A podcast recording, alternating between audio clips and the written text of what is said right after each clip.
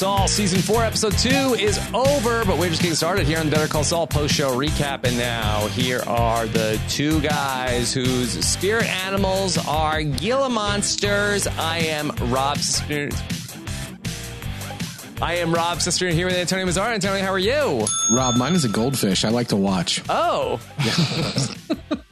yes. Antonio, have you ever been responsible for clearing out a copier paper jam? Oh, absolutely, for sure. I've worked in offices in uh, for Delta and Kroger and large large corporations. I've uh, had some experiences with copy machines, Rob, and I think you have been the the quote unquote tech guy in an office or two yourself. Have you had to clear out any copier jams?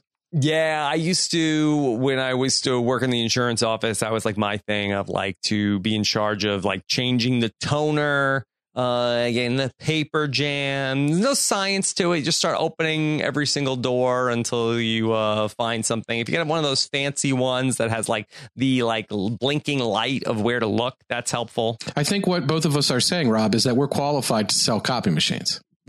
sure. Yeah. Sure. So why are we doing this? I mean, let's just go we have a relationship uh, with the machines uh, like like no other. Oh my God! Why would you let us do this? Hey, people, what are you crazy? well, Rob, stubbornness and persuasiveness are two of your top qualities. I've always said. Yes.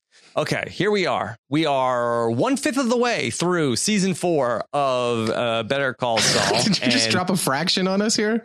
Yeah, yeah, we're, we're two uh, two tenths of the way there, Antonio. Okay, you reduced it to one fifth. I got it. Sorry about that. I didn't mean to interrupt. Yeah, 20% of the way. and uh, we have uh, a lot to get to here as we uh, explore the lives of Jimmy and Mike and even uh, Nacho and Gus this week. Oh, how exciting. Yeah, there's there's many lives in play and some lives are no longer with us, Rob. Yes, yes. Uh, very sadly, uh, we lost uh, one one of uh, Nacho's uh, good buddies this well, week. Yeah, I guess good buddies who's instructing him around and putting him in, in harm's way for sure. R.I.P. Arturo. Uh, the, the, the I think only the second person that we've actually seen Gus Fring go hand to hand and kill in the entire Breaking Bad canon. We know he's responsible for many many deaths, but this is this is Gus Fring as a tiger shark, just like uh, popping up out of the shadows, and the, the, Arturo is done before he even knows what's happening.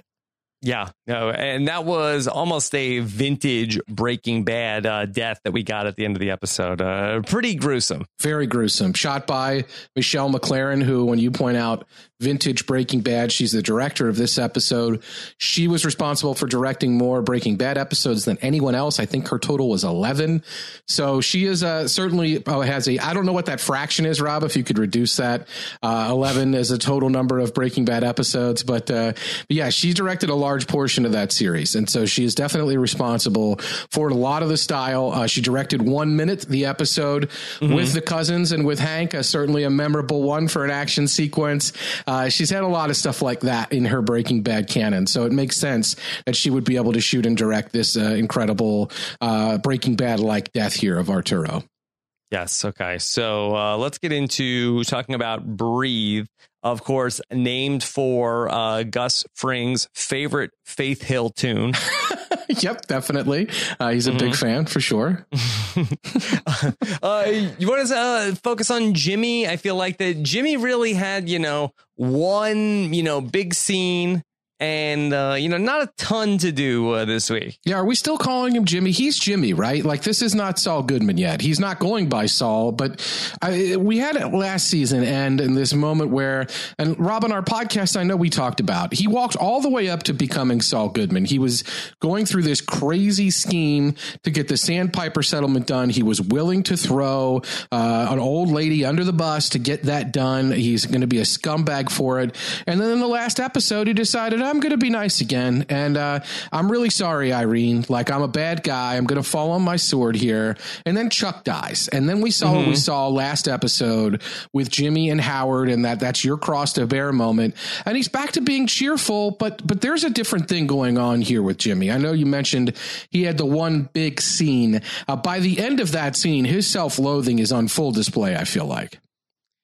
Yeah, well, let's talk that through because uh, I would love to hear what you think his motive is in all of this. And so Uh, we see uh, first another breakfast scene. Seems like a, another uh, wake up at uh, Jimmy and Kim's, and Jimmy is uh, he's working the juicer, making kind of a mess for Kim to. I mean, that was not like the greatest roommate move that he was pulling. Yeah, and woke her up with a noise too, on top of everything else.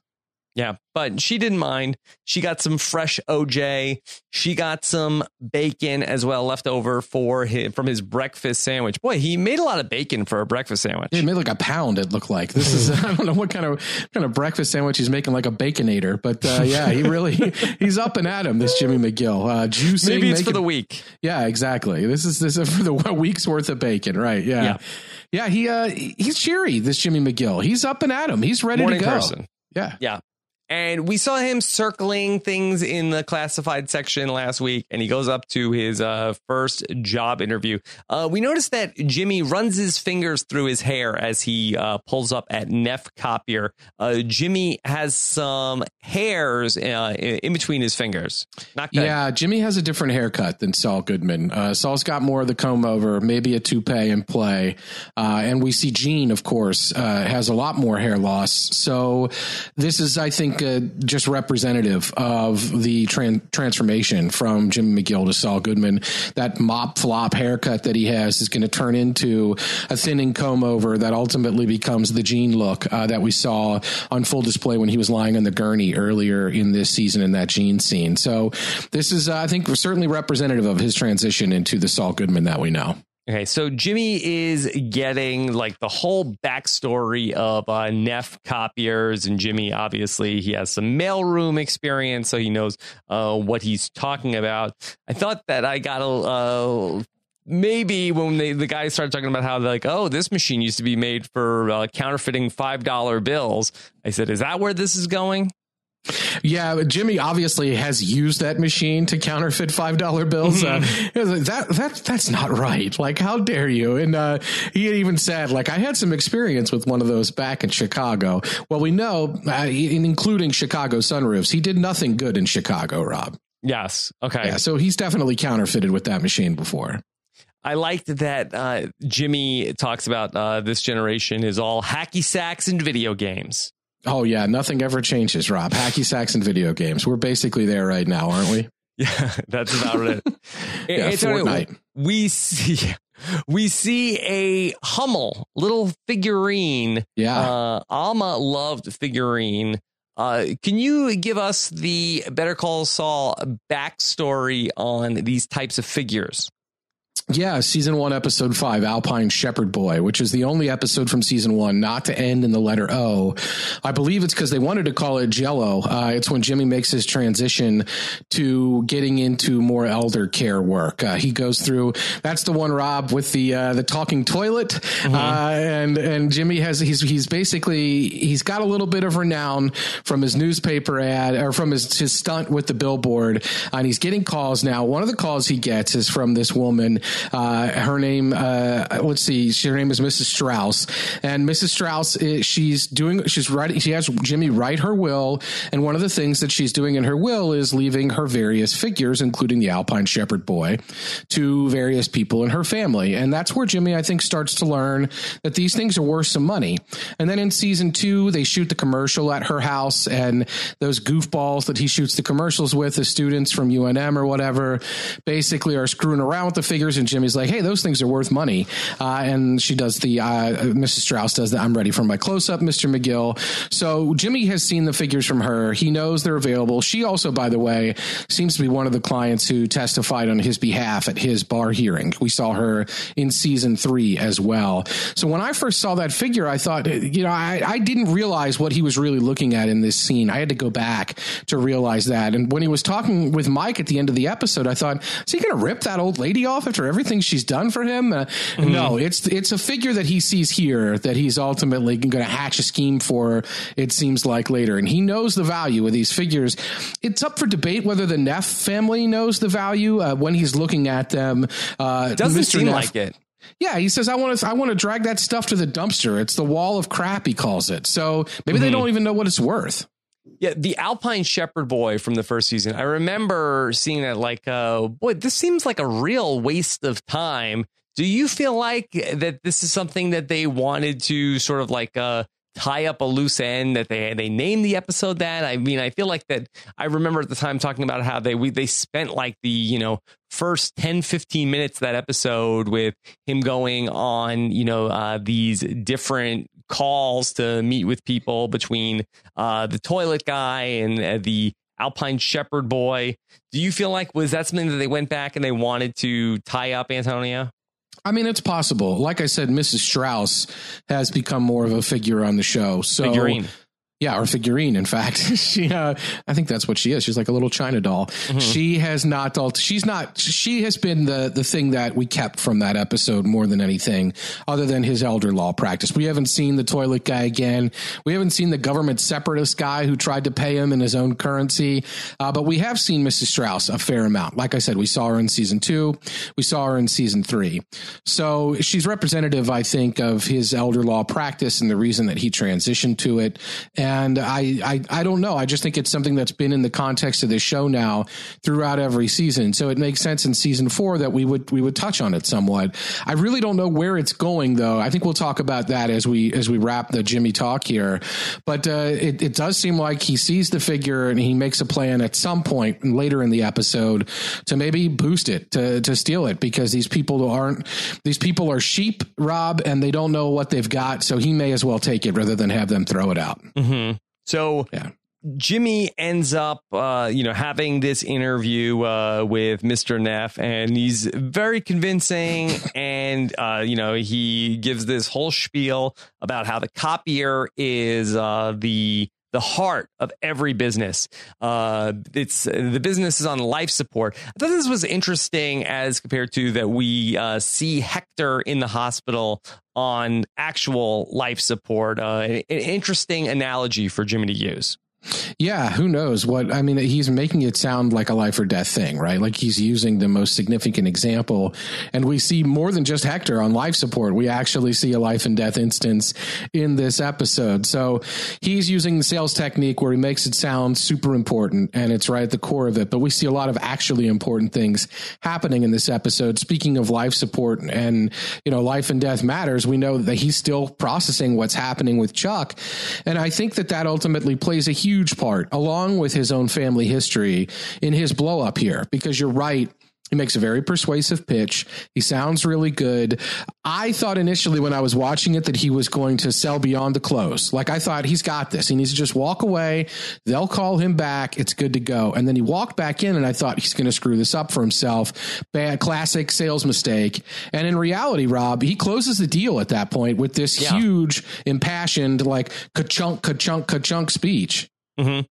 I was watching with the captions on, and the weird thing about the captions is that there is a conversation that's basically like inaudible, like when people are whispering. But for some reason, uh, you know, the captioning is able to pick it up. Like there's a scene where the orderlies are uh, walking past uh, Hector's room, and you can't really make out what they're saying, but the captions like uh, completely transcribe their conversation of one guy trying to convince the other guy to join a fantasy football league. Again, I don't know why we needed that, but in when when Jimmy is looking over at uh, Mr. Neff and the other guy talking, Mr. Neff, yeah, that um. I believe Mr. Neff is saying, "Can you imagine sending this guy out?" I'm like, "Oh, this yeah. isn't going well. This is yeah, but no, it was good. Yeah, but it was good. They li- they liked it. They said you're hired. Yeah. And uh, I mean, that's what they were saying. Can you imagine sending this guy out in a positive way? Like, this is this guy will crush it. Like, he's different. He's got a lot of energy that we can use. But, Rob, that ultimately was it for Jimmy. Like, the fact that that speech worked on them, it, it really pushed them away. And I think there's some insight into what was happening here. Um, Bob Odenkirk himself, I think, gave some discussions with AMC on the website where he basically said, you know, know, I was thinking a lot about um, Jimmy's dad And Jimmy's dad, if you'll recall, he owned that convenience store in, in Cicero, Illinois, mm-hmm. and he was a mark. Uh, all the con men would come into town and he was an easy sell. Like they would give some impassioned speech and he would immediately believe them. We saw an example of this in one of the episodes in season two, I believe, uh, where his dad, uh, and I mean, I, I'm not sure exactly which episode, but we see the flashback of young Jimmy. A con man comes in, says he needs some help with his car. Can I get some spark plugs? Can I get some money? Whatever, whatever, whatever. And Jimmy's dad's just willing to do whatever. And that's the con man who tells Jimmy, like, there's wolves and sheep, figure out which one you are. And I think Jimmy sees a lot of, according to Bob Odenkirk, Jimmy sees a lot of his dad and their, their, his dad's stupid sheep like attitude, easy sell, uh, in, in these guys. Uh, and he doesn't respect that. He doesn't see that as something helpful. The second part of it, though, Rob, is I think that his self loathing is a huge thing here, as I mentioned earlier. And that really comes to the, the forefront when Jimmy basically tells them, like, you have no idea who I am. Uh, and I think that he's basically saying, I'm a piece of shit. I'm a bad guy. You don't know that about me, but I am. And the fact that I was able to bowl you over means that I'll be able to always bowl you over. And I'm not a guy that you want to let into your business. I, you, the fact that you want me makes me not want to work here and make makes me think less of you. So that's where Jimmy McGill is at in his head. It's not a pretty place to be, I don't think. And it certainly doesn't result in a good interview with Neff, but he's so all over the place that when he walks out the door, he's like, oh, better go to the next interview now. So I was wondering when I was watching the episode, did Jimmy want this job to begin with, or is Jimmy just going around trying to practice his grifting? That's interesting. I hadn't thought about that. It's possible. Um, I'm not sure Jimmy knows what Jimmy wants. That's how I feel about what's going on with Jimmy McGill. I think he's a little bit adrift, and I'm not sure that he knows what he wants ultimately. Um, I still think he's covering up or pushing away a lot of his own guilt over what happened with Chuck. I think the Howard story of last week was a convenient way for Jimmy to walk away from it a little bit, but I don't think there's walking away from it and then there's actually being able to process it. And I think what we saw with Chuck, even though it's a different circumstance in terms of Chuck having an actual mental illness, Chuck couldn't just push away his feelings and push away the problems that he was having. He could act like they weren't there there, but eventually they were going to come back. And I kind of feel the same way about what's happened with Jimmy McGill. Like this is such a traumatic experience with Chuck. He knows that he's responsible. The insurance thing is all him, and it was totally out of spite. He can try to walk away make as many bacon sandwiches and copier pitches as he wants, but this is still something that has to be weighing on him. So I really don't think he knows what he wants. And I think we're going to see a lot of that this season from Jimmy, a lot of the dark place, a lot of the inconsistency. Uh, and I just don't think that it's ultimately going to end up with anything good for Jimmy. That's for sure because the thing that made me think that maybe he doesn't want any of these jobs and he's just going around trying to see if he can get people to say they want him and basically if he's willing to lie and you know be as uh, slipping jimmy as possible he goes out and he makes the phone call to go to the, the next interview as yeah. soon as he gets out. Like uh, he doesn't take a moment to like, oh my god, what am I doing? What's what, what's up? You know, he pulls out that cell phone and he's asking, "Are you still interviewing for a sales associate position?" Yeah, I, I, I mean, I didn't. I sensed that when he said, "I feel sorry for both of you," I, that he meant it, and I think that he's he's dealing with a lot. And you're right; he does pull his phone right out and goes out, and maybe he's got some greater plan in play where he's just practicing the grift all day long. But I think it's more along the lines of that he's so screwed up at this point that he doesn't even really know what he wants, and he certainly doesn't want to just be wanted, and he doesn't want to just be able to walk all over somebody. You know, the the part of it is like he, Jimmy's been able to con just about everybody in this show in various ways. Uh, the one person that he could never con uh, was Chuck. And Chuck, even in season one, had this preternatural way of like uh, sensing that Jimmy was lying about uh, having a good day and getting elder law clients. And that's when Chuck rushed out of his house and got the police involved uh, un- unintentionally by stealing his neighbor's newspaper to discover that Jimmy had pulled a slip and Jimmy prank with the with the billboard. So Chuck always knew what was behind Jimmy's issues. He knew that Jimmy had gone to the copy shop. He knew that Jimmy had switched the numbers. He knew everything that Jimmy had done. He knew Jimmy would come into his house, storming in to try to get the tape. Chuck knew everything about Jimmy more than Jimmy did. And I think the fact that Jimmy couldn't con Chuck was always a thing that really kept him uh, centered and grounded a little bit in many respects. And now that's gone. And if Jimmy can just walk all over people, uh, I don't, I think he's looking maybe to reset his world in a different way. And he doesn't have that person that he can't really put one over on. His relationship with Kim is very interesting in that respect. And that comes to the, uh, the forefront a little bit in this episode as well, for sure. Okay. We end up seeing Kim later on in the episode. She goes to HHM that there was going to be uh, some sort of a meeting with Howard. What would you officially uh, call this in the legal world, Antonio? I mean, they're wrapping up the estate. Like, they're, I don't know if the estate is in probate. It sounds like it, it's being administered. Uh, so this is part of the administration of the estate. Uh, Howard is the executor, so he's handling all of his executor duties. Um, it sounds like he's having Jimmy sign some forms and things, maybe to potentially avoid it going into some kind of probate uh, where the you know where the court has to get involved.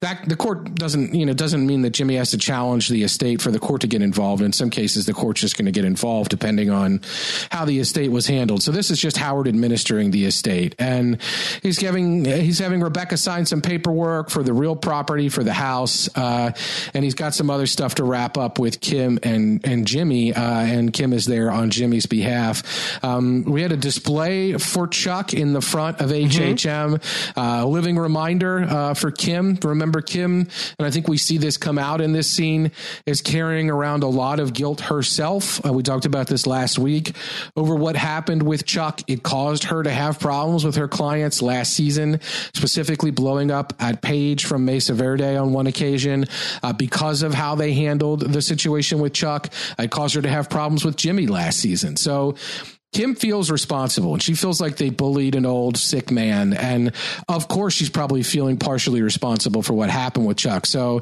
as soon as she walks into HHM, we have Chuck's face looking right at her, a living reminder or, or at least a picture reminder of everything that happened. And I think that is at least in part to blame for what we see in this scene between Kim and Howard once, uh, once Rebecca leaves. Antonio, can you also reset? What did Rebecca know about uh, Jimmy and Kim? I know that she was on to them in some way at the end of last season when she, when she came back. But what exactly did she know about them? Yeah, and Rebecca's another reminder. And that's a good point because what ultimately happened was that Jimmy sort of conned Rebecca into showing up at the hearing. And the reason Jimmy did that was to rattle Chuck. And Jimmy did that by saying to Rebecca, like, hey, Chuck's sick. Rebecca had not known about the illness until mm-hmm. Jimmy put all that out there. He used that to get Rebecca to come. When Rebecca showed up, um, Jimmy had basically said, like, hey, we need to be here for Chuck. Like, we need to, we need to take care of Chuck. And she saw the breakdown. After that, she saw the breakdown. She tried to go to Chuck's house to, to help him, and he wouldn't answer the door. So she went to the Wexler McGill law offices. And when she got there, she saw Kim and Jimmy Jimmy celebrating, drinking champagne. Uh, they were celebrating Jimmy's result, you know, ultimately that he was not going to get uh, disbarred, that it was only going to be a suspension. Uh, that was their big win. They really weren't celebrating making a fool out of Chuck and embarrassing him, but that's implicit because that was part of what happened. And Rebecca really took them to task for that. Uh, she said to Jimmy, like, you're exactly who your brother always said you were. She didn't know anything about Kim, but she knew Kim was complicit in that. She assisted in it and she was celebrating with Jimmy. So she doesn't have the most positive memory of the two of them for sure. The only other time she's seen Kim was at the service, which she mentions in this scene, and they didn't speak last week. So Rebecca is also another uh, living reminder of everything that happened with uh, Kim feeling guilty about Chuck. So she handles it pretty classily here, but it's got to be on Kim's mind for sure. Right. And Kim, you know, gets very upset with Howard at the end of the scene about how Howard last week told Jimmy about his theory that Chuck, uh, you know, committed suicide and burned the house down himself. And she asks, like, hey, did you tell Rebecca your little theory? But I think in, you know, uh, Kim should, you know, um, you know, doesn't realize this, but uh, if Rebecca is on to them and then puts uh, that, you know, Howard puts that thought out there into the universe, I kind of feel like that uh, Rebecca could piece uh, the the story together. Yeah, it's going to go worse, right, for Kim and Jimmy, not better, right? Like she's going to, she's probably going to put some of this stuff together or wonder it at the very least. She, Rebecca seems like a brilliant person. Yeah. Uh, she, I don't think that Chuck McGill would have ever uh, selected a mate who was anything but that. And she seems like a brilliant person. She's an artist. Uh, she's a creative talent. So I think she can put a lot of this stuff together in the ashes of what's happened, uh, metaphorically speaking. And maybe she hasn't had time to process that. And no, Howard hasn't put that at her feet. But Howard also doesn't really know Rebecca from Adam. He's close uh, or closer with with Jimmy and Kim. So it makes some sense that he would have spoken Yeah. to Jimmy and Kim about it. But I, but I feel like that he knows Rebecca somewhat. I mean, at least in the timeline of the you know when the series started, you know Rebecca's not in the picture, but you know Howard and Chuck worked together for uh, many years. I have to That's imagine, true. you know, that Howard uh, you know came by the house a bunch of times for uh, one of Yeah, Chuck's that's true. So I think that they have to. I mean, he kissed her on the way out, so I thought they were uh, they were pretty close. You don't think that Kim uh might if Rebecca is going to you know somehow like be around in sort of like going through uh, Chuck's estate do you think that she as a way to stick it to Howard might uh tell Rebecca what Howard thinks happened and how Howard it was his cross to bear like oh you think Howard's such a great guy well just so you know Yeah, maybe. Here's what I would say about Kim. I can see that happening in the context of I think a lot of what's going to go on this season, it seems like, is potentially a story about uh, this darkness that's going to form between Kim and Jimmy, and certainly the cloud that Howard's, uh, that, that Chuck's suicide and death leave over everyone and how they're dealing with it. Uh, we saw it come to play with what happened with Howard last week and his big speech and his emotional moment. Uh, we saw it certainly happen with Jimmy this week, I think, to an extent. And we saw him last week uh, processing whether he was responsible, you know, how much guilt was play. We don't, there was a lot for debate on that. But I think that Chuck's death is certainly having an impact on him. I think the impact that it could have on Kim is it could take her to a darker place. We made a lot of references last season to quote unquote slipping Kimmy, to the fact that Kim was getting into the grift with Jimmy, that she was enjoying these things, and that by the end of the season, when she needed to decompress, she was telling the clients to go away. She was renting movies. She was just living the life that she wanted to live. And so I think it's going to be an interesting uh, story that we watch with Kim Wexler this season, uh, which is how vindictive will she get? This is a big blow up that she has with Howard that certainly is influenced by everything that's come before with her and Howard and everything that she's under a lot of stress about. But I think it's influenced, like I said, a large part by how she feels her own guilt. The key moment for this uh, in that regard for me is when she's laying into Howard. She says, You did it to make yourself feel better by unloading your guilt. Who cares what it does to Jimmy as long as Howard Hamlin is okay? And in my opinion, that's exactly what she's doing to Howard Hamlin. She's unloading her guilt to make herself feel better. And who cares if Howard Hamlin gets upset as long as Kim is okay? And I really think that that's a big part of what's happening in this scene. She is accusing him of the very thing that she's doing to him in that moment. And so if you're saying, could she get to the point where she invokes Rebecca somehow, or really twist the knife in on Howard by making Rebecca, you know, think that they're revealing that story of Howard's entirely possible. That's a sort of thing that could backfire wildly, but I could absolutely, I could absolutely see that happening. Now, can you explain the uh, five thousand uh, dollars that was left from uh, Chuck to Jimmy? Uh, what does the law say on that? It's not. I, think that a lot of that would vary from state to state. I don't specifically know the law in that regard. What I would say is, uh, the show has made it clear that that's a specific amount that would that would generate. Like, if you left him a dollar, if you left him a dollar, then you would say, okay, like I I have a reason to contest this. I took care of the guy for two years. Like he's my brother. A lot of what happened with that estate, I I turned down X, Y, and Z offers from HHM. Like I did this from my brother. We work together in this respect. I'm I'm due more of his estate than the one dollar he left me. And Jimmy could make an argument that that would have to be sorted out in court.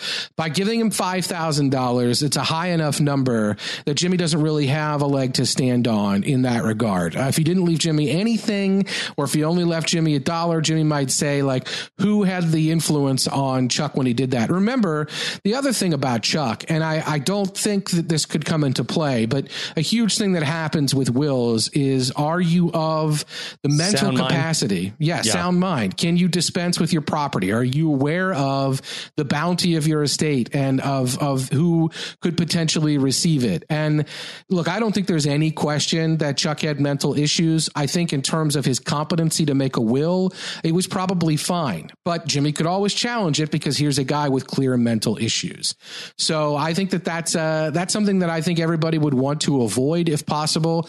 And the five thousand dollars is Howard's way or Chuck's way of trying to get out in front of that. I mean, there are a lot of questions about when did Chuck change his will, if ever. Like, how was that done? Was that done while he was in the middle of one of his episodes? Uh, where does that all come into play? I mean, when was the letter written that he that Howard hands over uh, to Kim that says it's for Jimmy's eyes only? Was that a suicide note? Uh, was it written a week before the will, a month before the will? Nobody seems to know what the answer to that is. So I think that could all come into play. I, I don't know if we're going to see a huge legal drama unfolding over Chuck's will, but the $5,000 is in part Chuck's attempt to try to head that kind of legal drama off at the pass for sure.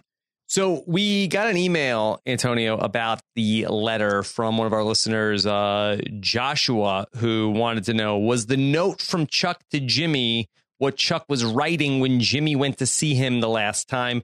Do you think in some way that Chuck was planning to die soon? I do remember him writing something on a yellow legal pad when Jimmy went to visit him. Antonio, am I remembering that correctly? I know you did a rewatch recently. Now, I, feel like that if that was the case, I mean, that kind of feels like a suicide note. And uh, I mean, that would be more than a theory that Howard would be operating under in terms of um, thinking that Chuck might have done this himself. I, I can't imagine that he wrote it that close to his demise. Yeah, I don't, and I, I kind of looked back at that scene to see if I could see him writing. I, what happens ultimately is that Chuck is waiting at the side of his desk when Jimmy comes in, and Chuck really is is conf- by by means of confronting Jimmy in a way, and Chuck is saying like, "Hey, I'm fine. I always told you I would get better. You never believe me." And then when he tells him that thing, he tells him about how I never really cared about you all that much.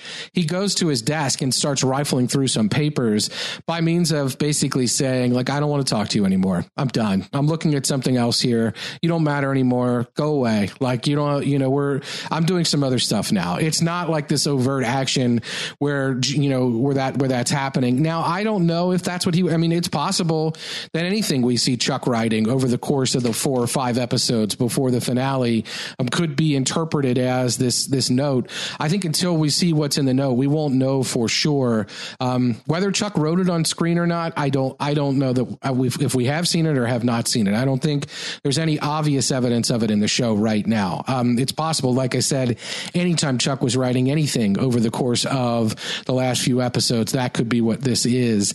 Uh, I didn't get the impression that Chuck was suicidal uh, or was planning to die uh, until he really relapsed, until he got up out of that bed and wrote in his journal, Yeah. canceled his medical appointment, and then went uh, on his bender with the uh, the power meter. So all of that happened after the scene with Jimmy. I don't think he was writing my to be released in the event of my death letter before the scene with Jimmy. Yeah.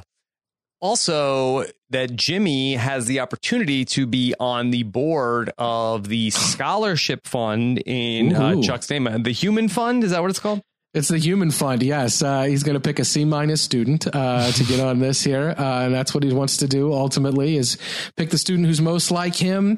Uh, I, I I do think. I mean, I uh, my impression of this scene is that Howard is trying to do the best he can for Jimmy. I think that Howard feels genuinely bad, both because Howard feels responsible and because Howard feels bad. Like he just feels for this guy whose brother died and left him in this position, and. I think Howard is trying to do right. Like, hey, yeah, you can go look through, you take whatever personal property you want away from the house. Yeah, I want to put you on this board. Uh, yeah, I mean, I want to try to do right because he knows his brother screwed him over. Like, he knows Chuck was shitty to Jimmy, and I think Howard is trying to do the best he can. But uh, uh, when when Kim frames it the way she does, it doesn't sound like a great offer to me. Mm-hmm. Yeah, it does not sound like uh, that exciting. And uh, she, she turns it around in her uh, rant at the end about how uh, it's a scholarship that Chuck would have never given to Jimmy. Uh, Howard wants to know uh, at the end, uh, what can I do to make this better? Nothing. There's nothing you can do. Just stay away. Stay away. Yeah. Howard. I'm Team Howard in this. I really am. Like, I think, I think first of all, I think the acting uh, across the board um, between Rhea Seehorn and uh, Patrick Fabian here is great. It's fantastic. Uh, Michelle MacLaren is a phenomenal director, uh, and I think she got some great performances out of these actors in this episode for sure. But uh, I just feel so bad for Howard because he's taken the blame for something that's not his fault, and it's he, I think he's trying to do right by a guy who left a lot of people in the lurch uh, and put some people in some shitty positions by treating them poorly. And if you'll recall, Howard was pretty magnanimous about when Kim wanted to leave HHM. Uh, he wanted to waive her law school debt, consider it a gift, and he tried to be classy with her, but then that blew up in his face, and they fought about it. Uh, I, I think Howard, his arc, it's so interesting because Jimmy is trending from the the hero to the villain and I think we're seeing that both play out uh, against Kim and play out a little bit with Kim. And I think Howard is trending from the villain to the hero very slowly. I, I, love the face turn. Mm-hmm. I love the face turn for the face of Patrick Fabian. It's working really well. I feel terrible for Howard in this moment. He just got yanked out of, you know, and his his reaction was real. Like what can I do to make it better? That's all he wants to do is try to make this better. And Kim just says you can't do anything because you can't. You know, Chuck really screwed Jimmy over, and that's the end of it. All right. Later that night, Jimmy promised he was going to bring home dinner. Looks like he went with the Thai food. Uh, Thai or Mexican, yeah. Yes, Thai. he is br- setting everything up. Uh, what movie uh, should they watch? Uh, uh, was it White Heat or Jaws 3? Jaws 3D, Rob. Yes. Yes. Uh, yes. Yeah. Yeah. I think they, they chose White Heat, which we saw play out very quickly. Yeah. So, what was the impetus for the uh, sudden hookup between uh, Jimmy and Kim? Well, it's a good question, right? Is it the is it the intensity of emotion that, that mm-hmm. Kim felt over that scene with Howard? Uh, is it just uh, they're really kind of like death? They've they've come they've had a brush with death, and here we are. Uh, I I don't really know. Like maybe Kim likes this version of Jimmy that is uh, that is out living life and trying to do well for himself, not knowing what's on the other end of that. But uh, we don't often see the two of them be physical like that. So it was uh, it was a little bit. It was just a white heat, Rob. It was Jimmy Cagney ultimately. Maybe it was the Thai iced teas. Yeah, maybe. Maybe it was the goldfish, Rob. Could be the goldfish uh, in all of these shots. Uh, goldfish is uh, looming large, but I don't know if it's necessarily going to be a plot point. It just the goldfish to me is uh, kind of like the uh, the purple bear in uh, season two of uh, Breaking Bad. It's just like it's just like around a lot. It's in a lot of the shots. I still don't know necessarily like the significance of what that was, but it was sort of like a, a symbol of the season. Yeah, I'm sure. I'm sure there's a lot of debate on Reddit about that, uh, and you could get a you could the go down the rabbit of innocence hole. or something like that. Sure, Jim. Like I said, we talked last week about how Jimmy picked it up from that veterinarian, and uh, and that was Jimmy going to the veterinarian to hire Huell to play to play that move on Chuck. It it literally comes from the episode where they laid Chuck out on the carpet and eviscerated him. So just like Kim did with Howard. So if that is where that goldfish comes from, and we saw it last season, but it's blue in the water. We know blue is Kim's color. If you want to go with your favorite the color theory, Rob job. Mm-hmm. Um, Fire was very elemental last season. Water maybe is more elemental this season. Uh, so I don't know if that's part of it. Um, it's it's it, it's interesting to say the least. I think it's a little bit of an avatar of of it's like a memento, if you will, of the action they took against Chuck at that trial. And I think that every time we see it in scenes, for me, it reminds me of what they did to Chuck, and it is a constant reminder. It's a guilty remnant of what happened with Chuck and Kim and Jimmy in that trial. And I think that more than anything, that's how I'm feeling it. If you're comparing it to the Purple Bear, I feel like that means at Pink some bear. point like we're going to get email. Yeah, well, yeah, pink bear. Sorry, if if you're comparing it to the pink bear, that means at some point, what the tank's going to spill and Kim's going to slip on it and break her neck or something. Like, is it? It's actually going to ha- be a plot point at some point. Mm, I don't know. I don't know. I don't know either. I think it's more metaphoric right now. That's how I'm seeing. Yeah, it. I agree. I agree with you. I, I don't think that it's going to ultimately, uh, you know, have a, uh, a a deeper meaning, but it is in every single shot with Jimmy at his house. Yeah, he's taking care of it, feeding it. It's in the foreground. It's a there's the rack focus when they're on the couch, and we see it in the foreground, and then it Great comes into fish focus. acting. Is this that a new? I heard that's a new category at the Oscars. Is that true? Yes. Uh, we went from, you know, we did the great rack focus from, we went from Jimmy and Kim on the couch to pull back, focus on the fish tank. Fish swims by, perfect fish acting, one take. One take, yeah. I mean, they call them one take fish. Like that's the way it goes. You think it's uh, like the, the the goldfish are also known to have a really short memory, right? Like you can't. Uh, and I feel like Zach Brooks on your on your uh, on your on your House of Cards podcast here. Like maybe that's what it is. Maybe part of it is the the short memory, and that's you know represents Jimmy's own short memory about what's happened in in his affairs. Like maybe that's part of it. I don't know. Yeah. Do you bring that up because you need to have a, a very short memory to uh, enjoy House of Cards? Is that what you're saying? that like that? I, I have no comment on the matter, Rob. I will not be making comments at this time. Antonio, uh, we get then uh, post coitus. We Oh boy. check in with uh, with with Jimmy. He goes to his computer looking up Bavarian Boys. Uh, Like you do after coitus. that'd be a good name for a podcast, right? Bavarian Boys. Bavarian Boys, yeah, on all things. Actually, you and Akiva's new podcast, right? yes, on all things Hummel. yes. Mats Hummels, the soccer defender. Yeah, like there, there's a, there's lots of op- opportunities there. Yeah. yeah. He's, he's looking up the Bavarian Boy, not just the Bavarian Boy. He looks on. He's on some sort of like collector eBay. website, and he, yeah, Hummels Bay, right? yeah, he sees that the figure is worth eighty seven hundred dollars. Rob, That's a lot of money. It's a lot of that's a lot of goldfish. That's That'll a keep lot you in goldfish for a Bavarian while. cream. Let's not after what you said earlier. Let's just not do that. Um, yeah, that is. It's true. Uh, it's true. So I don't know. He then goes outside in another one of the dimly lit scenes from this episode. And I think it's a little late to be calling Mike, don't you?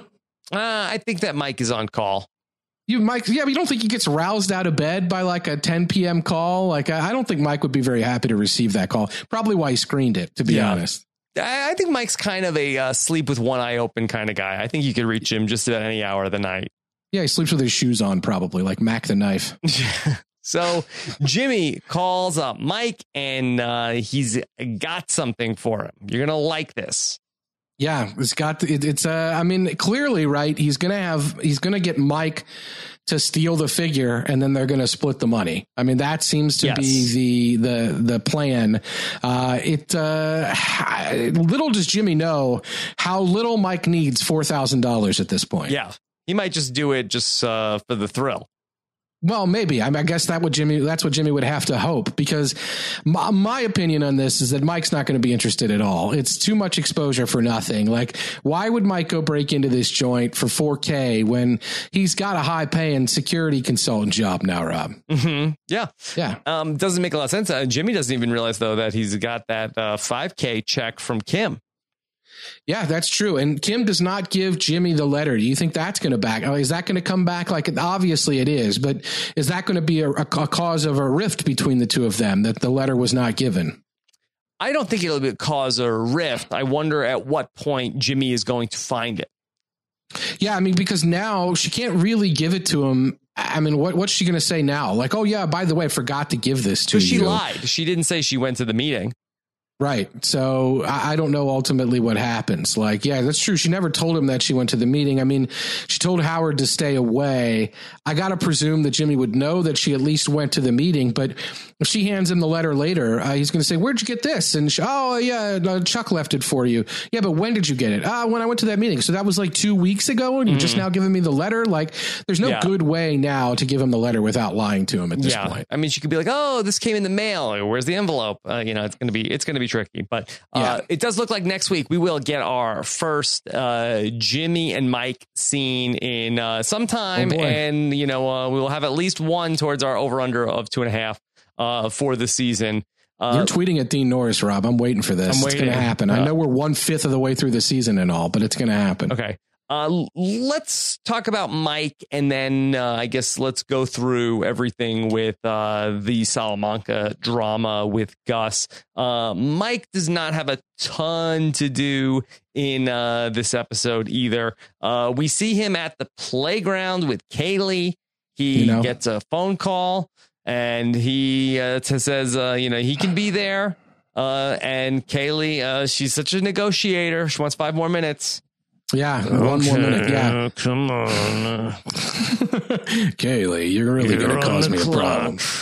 Well, little does Kaylee know, like this, she last time he, she sees Pop Pop later is going to be around a swing set. Like it's definitely an echo of their uh, of their final scene together in Breaking Bad. So um, she's been swinging on that swing set, Rob, for like six years at this point. Uh, maybe it's like some kind of time turner, like she's unaging as she's doing it.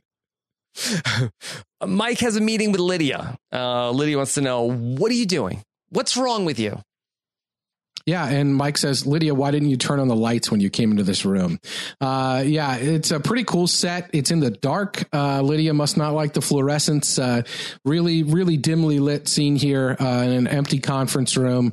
A very cool setting and location. And Mike basically says what we kind of talked about last week. Like this is a good cover for him. He needs to feels like he has to establish his backstory.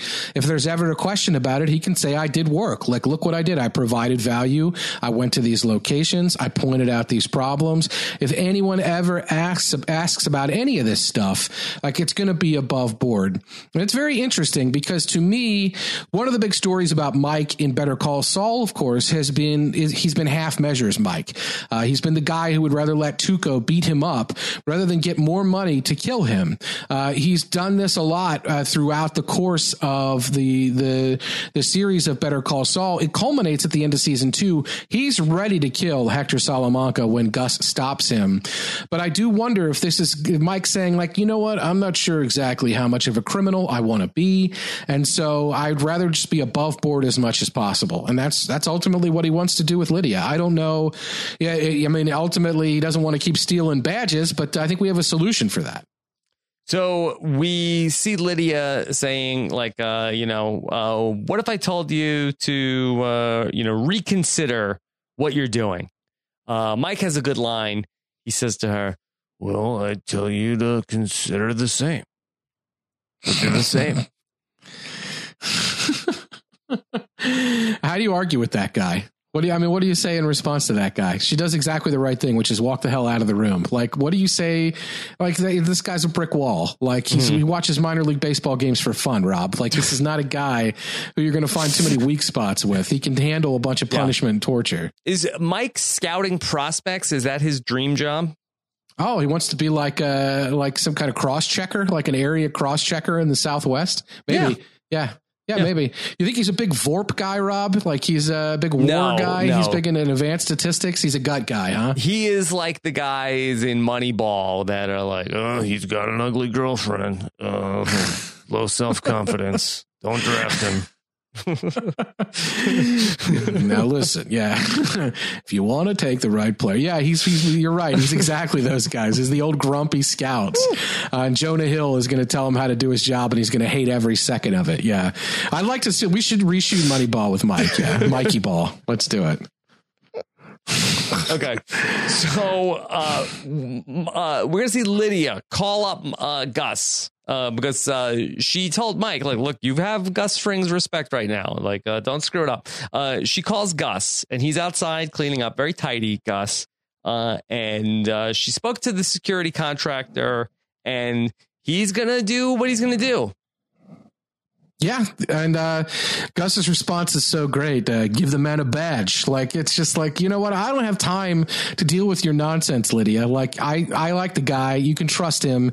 Give him a badge and shut up. Like I don't want to deal with this. Uh, I have more important problems to deal with, and he definitely does. Uh, this episode begins, Rob, in, in a very interesting way. Another dark scene. Uh, we see the doctor from Gus's free clinic in Mexico, who he sent Mike to to get get the drugs to pin on the Salamancas uh, with the shoe incident uh, last season. And this is also the doctor who comes into play very significantly in Breaking Bad when Gus uh, has a run in with the cartel in Mexico. This is clearly a doctor that Gus keeps on his payroll, and Gus has sent him to surreptitiously in the you know in the middle of the night look into what's happening with Hector Salamanca. And this is in the cold open. The doctor basically says like, "Hey, um, might it be different if he was in the care of someone from say like Johns Hopkins? Sure, perhaps, but it might not make a difference." And then what do we see later in the episode, Rob? But a doctor from Johns Hopkins magically showing up. Now, are we clear on what Gus wants? Do we know that uh, Gus, uh, obviously, that uh, he is in this war with the Salamancas, but uh, he doesn't want Hector to die? But does he want him in some sort of vegetative state? Like, what what is uh, Gus looking for here? I think he wants Hector to be fully aware of his circumstances in life because ultimately he wants to torture Hector before he kills him. I don't think he, uh, Hector in a vegetative state is no good for Gus Fring because he wants Hector to know exactly what is coming to him and why, and he wants him to suffer through it when it's happening. This is Gus Fring's fatal flaw, as we know, uh, and everything that he's doing in these actions to take care of Hector, to save his brain cells to put him in a position where he can actually communicate in some way, shape, or form. And when he understands what's going on around him and he's not comatose or brain dead, all of this is going to backfire spectacularly on Gus Fring. Uh, and we know this if, you know, from, from what we've seen, but this is his fatal flaw for sure is that he wants to torture and punish Hector Salamanca and he wants Hector to be brain awake enough to be aware of it. I decide what he deserves, he says, no one else. Uh, when the doctor's basically saying like, you know what, let this guy go. He, this is what he deserves. Let him have this ending. I mean, then, then Gus is like, no way. Like he ends when I say he ends. He ends on my terms and no one else's. If we, if you think about the flashbacks from Breaking Bad, we know why this is. We know how Gus was treated, and someone who Gus maybe loved uh, was treated at the hands of Hector Salamanca in part. So of course, Gus wants to exact his revenge. This is a lifelong revenge plot, or at least a decades long revenge plot from Gus Fring. He does not want Hector to not experience the punishment that he ultimately wants to deliver him when it's all said and done and appropriate to do so. So that's why he wants him awake. Antonio, does Gus like is this something that Gus had in mind for a long time, or does he realize well, we're going to see what happens with Nacho? At the end of the episode does he feel like oh okay well this is actually uh, a good idea of if we could somehow revive hector and have him be in uh, this very diminished state? Oh that would be you know a great torture for Hector if we could do that. Uh, like, I, I just want to know, like, w- what is the agency of Gus in terms of like what was he planning on executing, and is he now improving on what his ultimate grand plan was for Hector? It's a good question because well, we, we saw what Gus ultimately does with the cartel. We know how that plays out. Uh, and that is a, a masterstroke of a plan. Uh, it is pretty quick, but it is a masterstroke of a plan to be sure. Uh, I don't think that Gus ever wanted Hector to be incapacitated like this. I think what, what Gus is trying to do right now is make uh, pollo salad. Like he's trying to really improve uh, the situation based on what Nacho did. I don't think Gus is happy all. You know, he stopped Mike from taking Hector out. I don't think he's happy that Gus, that Nacho tried to take him out. And had he known, he would not have let that happen because I don't think he wanted uh, Hector in this state. I think he's trying to make the best of a bad situation right now. I don't think he's trying to get Hector into position where he can suffer the most by being the most awake, but also the most incapacitated. I think he wants Hector to recover. Like, I think he wants him to recover enough that he can later torture him and really make him suffer. And and I think that that it, it, I don't think it's about getting him into a state where he can't speak and he's in a chair and can only ring a bell. I think it's about trying to get him as better as possible. It is interesting though because when we see Gus in this episode later, uh, and he he is when he goes inside after he gets the call from Lydia, he's got his hand on the table and you just see the close up of his hand. He's got his finger out. It almost looks like he's ringing the bell there. Oh, interesting. Uh, I thought that was I thought that was an interesting visual connection. Uh, he looks, I think, at what are probably reports, Hector's health reports that indicate uh, Nacho's guilt because it's right after looking at those reports that he's like, okay, no, get Victor, we're going, like, and we're going to go take care of this Salamanca issue right now. And I, so I think he knows ultimately he's seen medical reports that indicate that Hector didn't have the medicine that he thought he had in him at that point. and he he has already seen his henchman has already seen Nacho throwing something out. So I think he knows at that point when he once he read those medical reports, he knows what Nacho did. Okay, we see a scene with Nacho with uh, Papa at the uh, upholsterers, upholsterers, and the upholsterers. Yeah, that's what they should call it. And yeah. uh, he's getting his money out for uh, collection day because I guess Hector's guys are coming by, and Nacho says it's over. You don't have to do this anymore. And uh, Papa is not that excited. Yeah, I, I think that might be. I'm not sure if that's the money that Hector left uh, Papa. It, the interesting thing about it is, Papa lays the money out in the exact same way, three little piles that Hector did when he was trying to bribe him, and Papa wasn't having it. Uh, and I thought the way that was framed was really good. We had Papa on the left side, the money in the middle, and Nacho on the right side. The money was this, you know, in the space between the two of them. So I think that worked really cool. Uh, and yeah, Papa it's not he was not, obviously never happy about what was happening with Nacho and the Salamancas. And he says to Nacho, like, when is it over for you? And Nacho says, like, I'm I'm trying, like I I'm working on it.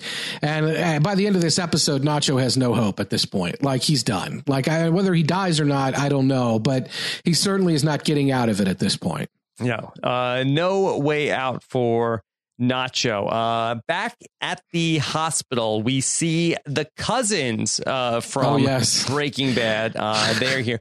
Antonio, do the cousins have names? Yeah, I think they're just called the Moncadas. Uh, I'm not sure if they have first names or not, but I think I believe they're called the Moncadas. And they uh, shark dressers always. They're oh yeah, like shark skin suits, like it's just shiny. Like uh, they're in the the boots. I I got to imagine that doctor. She's all business when she comes in, and she's great. Uh, but she's probably like wondering, like, who are these guys? Like they they look very similar. They're pretty intimidating. Uh, they have these boots with the skulls on, mm-hmm. these suits. Like, what am I dealing with here? Who is is this guy? But she doesn't seem she doesn't seem to like let that faze her at all. She's all business and, and handles the room when she comes in.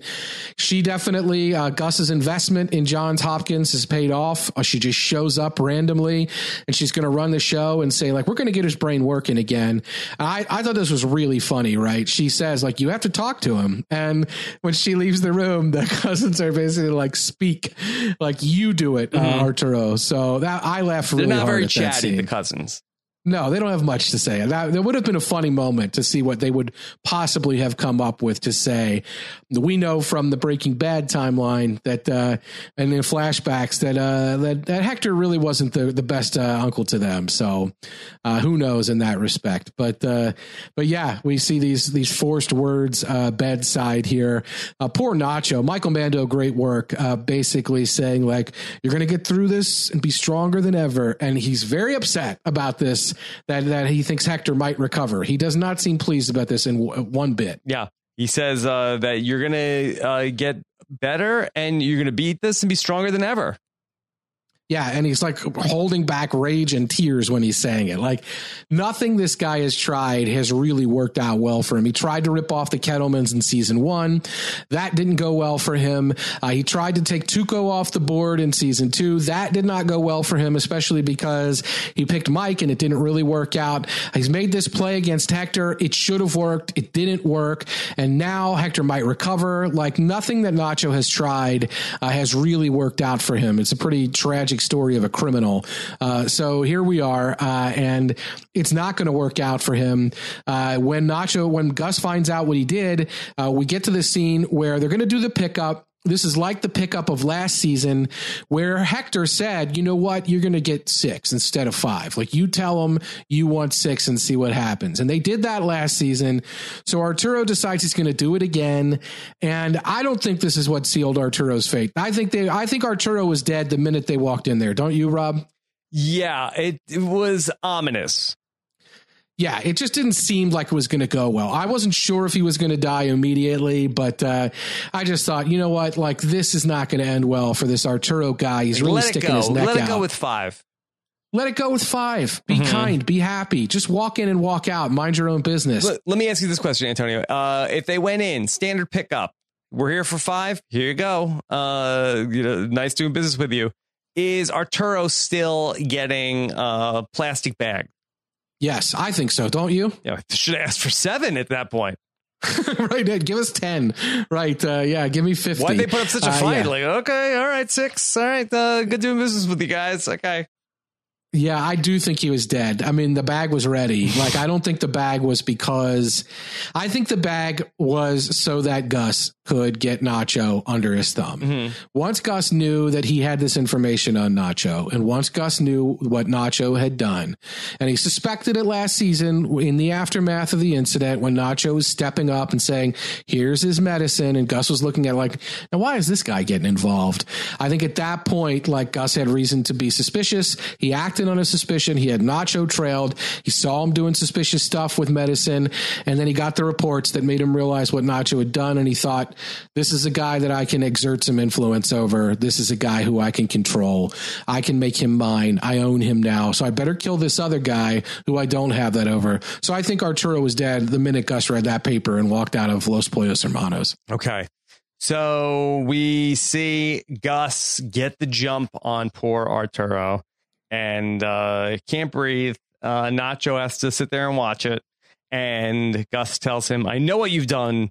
The Salamancas uh, do not. Do you understand what I'm saying? Yeah, bad, intimidating, scary. Good. Not good. Not good. I mean, you just watch this guy. He looks so mild mannered. He's so mild mannered that he can hide in plain sight from the DEA forever. Mm-hmm. And he's a monster. Yeah. I mean, we saw what happened every time we see, uh, I think his name's Victor on the screen.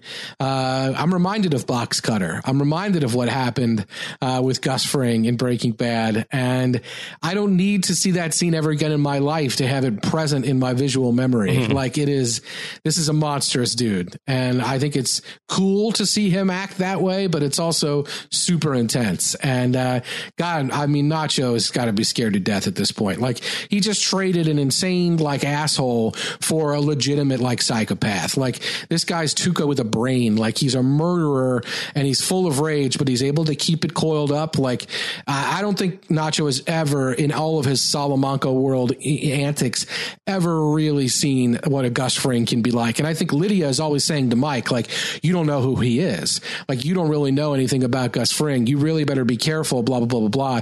We're seeing Nacho learn about Gus Fring. This isn't the guy who calmly, you know, in meetings, uh, re- responded the way he has, who just saved Hector's life. This is a murderous psychopath. And Gus is, or Nacho has seen that now and it's terrifying. But here's the thing. What does Gus want with Nacho?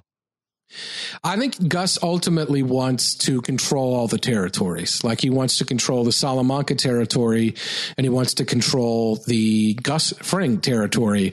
What we know from the Breaking Bad timeline is that when we flash forward and we see Tuco in season one and we see Hector at the end of season one, uh, these guys seem pretty low level. Hector's living in like a shack in the desert. Mm-hmm. Um, he has a pretty shitty wheelchair. Like he doesn't, he has, it doesn't even seem like he has heat or air conditioning. Tuco is like a low level player that even like a, even like a Jesse, uh, can be loosely connected to. So I think Gus probably gets what he wants at the end of the day uh, which is dominion and control over these territories that were shared. Um, I think he wants them both. Uh, if he acts on his own, if he doesn't like machinate his way into getting them both, then I think the cartel would be upset with him. That's not how they do business. Uh, that upsets a huge family, the cousins, all of them. Uh, keep in mind that uh, that Gus is able to call off the cousins in season three. Um, Gus has some control over them by that point. So I think Gus becomes uh, this this sort of boss uh, at some point or has some more control over what's happening. Uh, I don't think Hector's a big player anymore.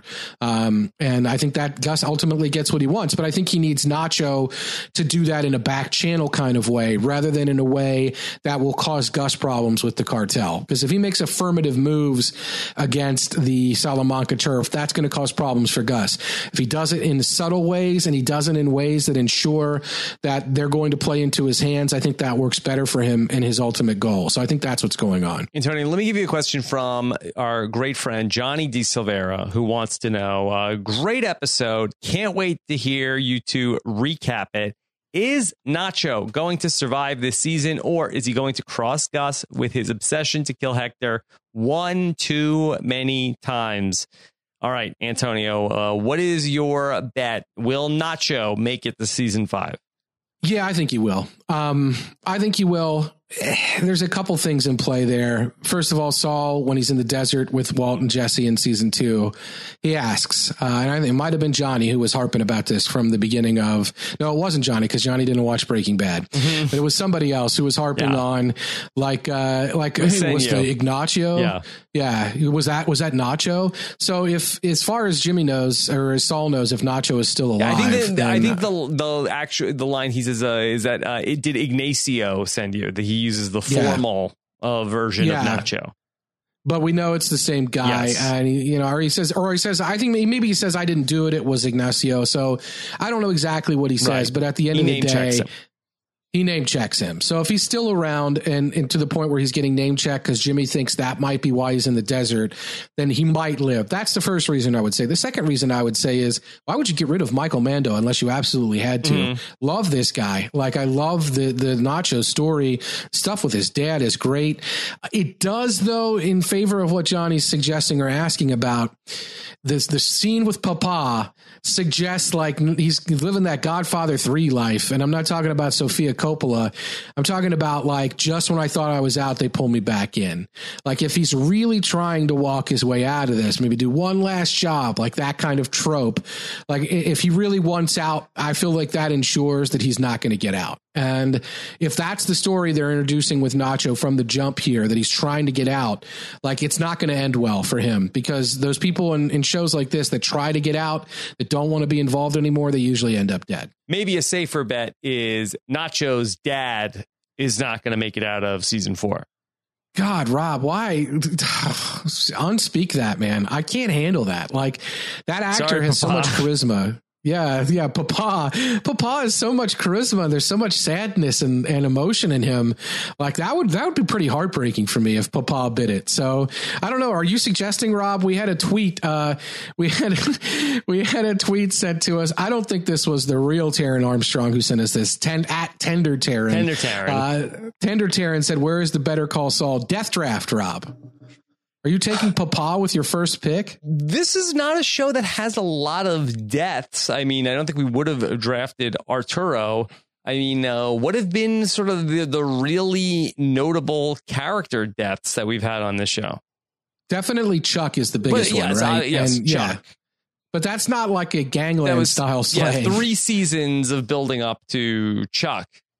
Yeah, we lost Marco, but again, Marco was not a gangland style slang. It was mm-hmm. just like a random dude who uh, that actor. They, I think is Mel Rodriguez. I, I, I can't remember his name. They wanted, they would have kept using him forever, but uh, I think they know that they can get him occasionally, and they'll use him in flashback. Uh, I'm trying to. I mean, how many else? people are really in play? Uh, not Nacho, uh? Howard, Kim. Yeah. Uh, yeah, Papa. Papa. I mean, uh, you can't figure. You're not going to take Jimmy. You're not going to take Mike. You're not going to take Gus. So uh, you're not gonna take a Lydia. You're not gonna take Kaylee. You're not. Yeah, you're not gonna take Lydia. You're not gonna take. Uh, I mean, you're not gonna take Kaylee's Kaylee's mom, I guess. Uh, so yeah, there aren't too many people. Um, uh, it's a good question. Uh, Francesca's not going anywhere. Rob, mm-hmm. like Huell's not going anywhere. Uh, yeah, I guess you could take Howard. I don't know. You're right. Like there aren't great deaths. Papa is the one now that you've put on my radar because if you're gonna kill characters, I think the mark has always been on Nacho from the beginning of the show because because he wasn't one of the Breaking Bad characters. So you always wonder, okay, if they ever have to kill a guy, like that's a guy that the crosshairs could be on, along with Chuck, along with Kim. Like these are people that we. What what about Gene? Rob, could we see the death of Gene? Yeah, I think we could, but not for some time. Not yeah, in season we're not going to see that this season, right? Yeah, we're not going to see that this season. What about the goldfish? Goldfish is a very good chance I would to, to not make it through season four. Well, all they have to do is go out of town on a vacation and have their neighbor feed it, and it'll be dead in like two days. Because that's what happened with all my goldfish. Yeah, they don't make it that kid. long. Yeah, exactly. They don't. So, uh, yeah, I don't know. That's a good question. I, I really don't see too many. Maybe the Neffs are going to bite it, Rob, in some botched robbery. Maybe, maybe. Uh, we also got an email from one of our listeners, Andrew, who says, Hey guys, I love Better Call Saul, but man, this season seems even slower than ever. They crammed 20 minutes of content into 60 minutes of show. I really hope the figurine heist isn't the whole plot point of the season. if it is, Rob, like I, we're going to run out of stuff to talk about for sure. Mm-hmm. Like uh, I don't see how they could set that up over the course of the whole thing. Uh, yeah, this is always the complaint about Better Call Saul, right? Like the pacing of Better Call Saul and the narrative pacing of Better Call Saul in terms of getting Jimmy to the point where he's Saul Goodman is like the number one running joke on Reddit. I know, uh, and probably elsewhere on the internet. Like, oh, he's Saul Goodman now, guys. Like, oh, now he's going to be Saul, and everyone was sure last week when he when he told Howard, you know, it's your cross that that was Saul Goodman. We finally saw as we saw Saul Goodman, and it's like, oh no, now he's maybe he's still Jimmy McGill. Like he's still feeling it a little bit. Like I don't. So the pacing of this show has always been critical. Uh, as I remarked last podcast when I rewatched it for like the third or fourth or fifth time, however many times through, some of those montages, Rob, are just like yeah. a, like they're fun and they're really well made, but you can only see them so many times before you're like, man, I forgot how long these things were, and I forgot how many there were. We have have, have we seen a great big montage in in the first two episodes here? I don't think we have. No big montages uh, to date in season yeah, four. So Hey We're Andrew, due. you got something to look out for, buddy. There's wait for episode three when we've got a ten minute montage. Oh, I guess we had Mike looking in the uh, we had the Mike montage of his security work, but I think everyone enjoyed that one. So we need we need a montage of like Lydia like going out uh, about office tasks or something. So people are like, wait a minute now, do we really need this? Lydia's picking out her outfits. Like, what does this matter? Mm-hmm. Yeah, it's just so weird when you look at it in comparison to Breaking Bad, which was, you know, especially once you get into like the third season on, it's just so much momentum from episode to episode. Uh, there's so much going on. There's very little wasted energy in that show. And this show, while, you know, it's always interesting, they're just not in a hurry to get anywhere.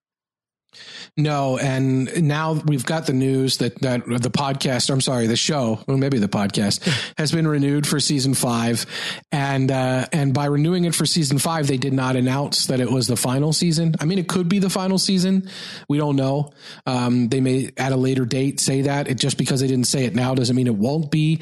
But I, they're they're now uh, making this show. Who knows how long? Mm-hmm. Um, you podcast about a couple shows here, Rob, on AMC that I think a lot of people wonder, like, how long could they go on? And don't they have to fundamentally change if they go on for too long? And why are certain characters still on The Walking Dead and so forth and so on? Um, I, it makes you wonder like what do they want out of uh, out of better call saul how long do they want to keep making it do they want if it goes through into like the 60s and it, it will have lasted longer than the original show mm-hmm. which i don't i don't think makes a ton of sense but uh, there are a lot of opportunities for them in that gene world to really tell longer stories and i just i wonder if they're waiting to figure out exactly how long it's going to go before they kick it into the next gear i don't know We'll, we'll, and again, as you've observed, like we know so many of these characters survive. what does the next gear even look like for this show at the end of the day? Yeah. Uh, we don't know, but I guess I think it's the gene gear. I think it's the gene gear. We're on we're on board for the ride. If you want to email us uh, during the show or after you watch it, uh, bcs at postshowrecaps.com. Of course, you can subscribe to our podcast feed at postshowrecaps.com slash bcs iTunes. And of course, uh, you can listen to uh, everything we're doing in the dedicated post show recaps feed, which includes hearing Antonio Mazzaro talking about The Sinner as well at postshowrecaps.com slash iTunes. Yeah, we have to announce uh, this week. Josh and I will not be talking about the Sinner episode three. Uh, Josh is uh, indisposed at the at the moment, uh, and we'll have to do a double episode next week. So look out for that. Um, if we get an opportunity to, we may you know revisit that. But we'll, at this point, we're going to do a double episode next week. Okay. Is there anything else on the Better Call Saul front you want to touch on? Well, I mean, you you made a very persuasive argument for why a death draft doesn't make a ton of sense, which I did not expect. Uh, I thought you were going to ready. I thought you were going to be ready to tell me that uh, you picked Papa the goldfish, and uh, and you know it's a uh, recipe for disappointment. The Better Call Saul death draft. Yeah, because uh, like the the biggest death in the show is Chuck, and we all saw it coming uh, for a while. And in many cases, people were rooting for it actively. So, yeah, I really don't want you to pick Papa and wish that into being. I'll be very sad about that. Papa sounds like something that the Bavarian boy would be saying. Papa, Papa, don't steal me. oh, what is this you want me to steal? Uh, a Bavarian boy? What are there no baseball cards? yeah. Oh my gosh. I, I just I don't think Mike is going to be in on this at all. That's I'll, I'll, be interested to see how that plays out because I really Mike doesn't really like Jimmy to begin with. Mm-hmm. I don't think, and I really don't think he's going to stick his neck out for this yeah. 4K. I think Jimmy needs that money a lot more than Mike. Well, maybe it's not going to be like a straight up heist like Mike goes in there at nighttime. Like maybe that they're going to uh, have Mike go in there and be like some sort of a junk collector of like hey we're having a collection if you want to get rid of anything i'll have a dumpster out front from two to four he would be very convincing in that role i must say mm-hmm. and then yeah. Uh, you sure you don't need any of this stuff yeah, don't you have any figurines or anything? Maybe old trophies that are related to bowling leagues and no one cares about? Mm-hmm. Yeah, that could happen. That could happen. You're right. Maybe that's what it's going to be. I still don't think Mike's going to be very interested in doing he that. He has nothing to do during the day. If, if Kaylee has school, then, you know, he's up for the odd job here and there. What happened to Anita, Rob? What happened to his uh, possible love interest? Uh, I we think never... she wanted too much money. the actress, you yes. mean? Yes. Not Anita herself. Yes, they yeah. couldn't get Anita on, under contract for uh, season four. Yeah, I guess that makes sense. Uh, but we, we find another one, you know, write another love interest in there. Like Anita Mike needs a new love interest, guys. Yeah, I want some white heat of my own. Uh, yeah, I don't know. Uh, that doesn't make a lot of sense, actually. Uh, but uh, but at the end of the day, uh, I feel like I feel like you're right. Mike's bored, so maybe. But I just think he hates Jimmy. I don't know why he would do it, and it just seems so anti Gus Fring. Uh, and I don't. Jimmy just going to get 5K from Chuck. does he really need? I think Jimmy just wants to run the grift. I think he's he's bored too. Mm-hmm. Yeah. Yeah. So we'll see. Uh, next time on uh, Better Call Saul, uh, season three of episode four, uh, entitled Something Beautiful, like a Bavarian boy statue. I always knew that you like that sort of thing. Yes. Uh, yeah, no problem. Yeah, something beautiful. This one was called Breathe. Obviously, we know why. Uh, something beautiful. Um, who knows? That could be could be any number of things. All right. Follow Antonio Mazzaro on Twitter. He is at AC Mazzaro with two Z's and one R. I'm at Rob Cesternino. Take care, everybody. Have a good one. Bye.